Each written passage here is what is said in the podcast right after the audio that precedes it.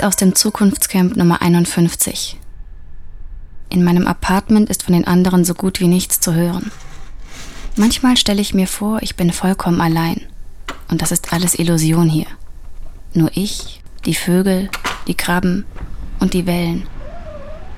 Aber pünktlich zum Sonnenuntergang, wenn ich total in meinen Lernstoff vertieft bin, fliegt rechts nebenan immer dieses nicht ganz holzfreie Englisch von Terrasse zu Terrasse. Ein Norweger und zwei Japanerinnen. Oh, Nationen gibt es hier ja nicht mehr.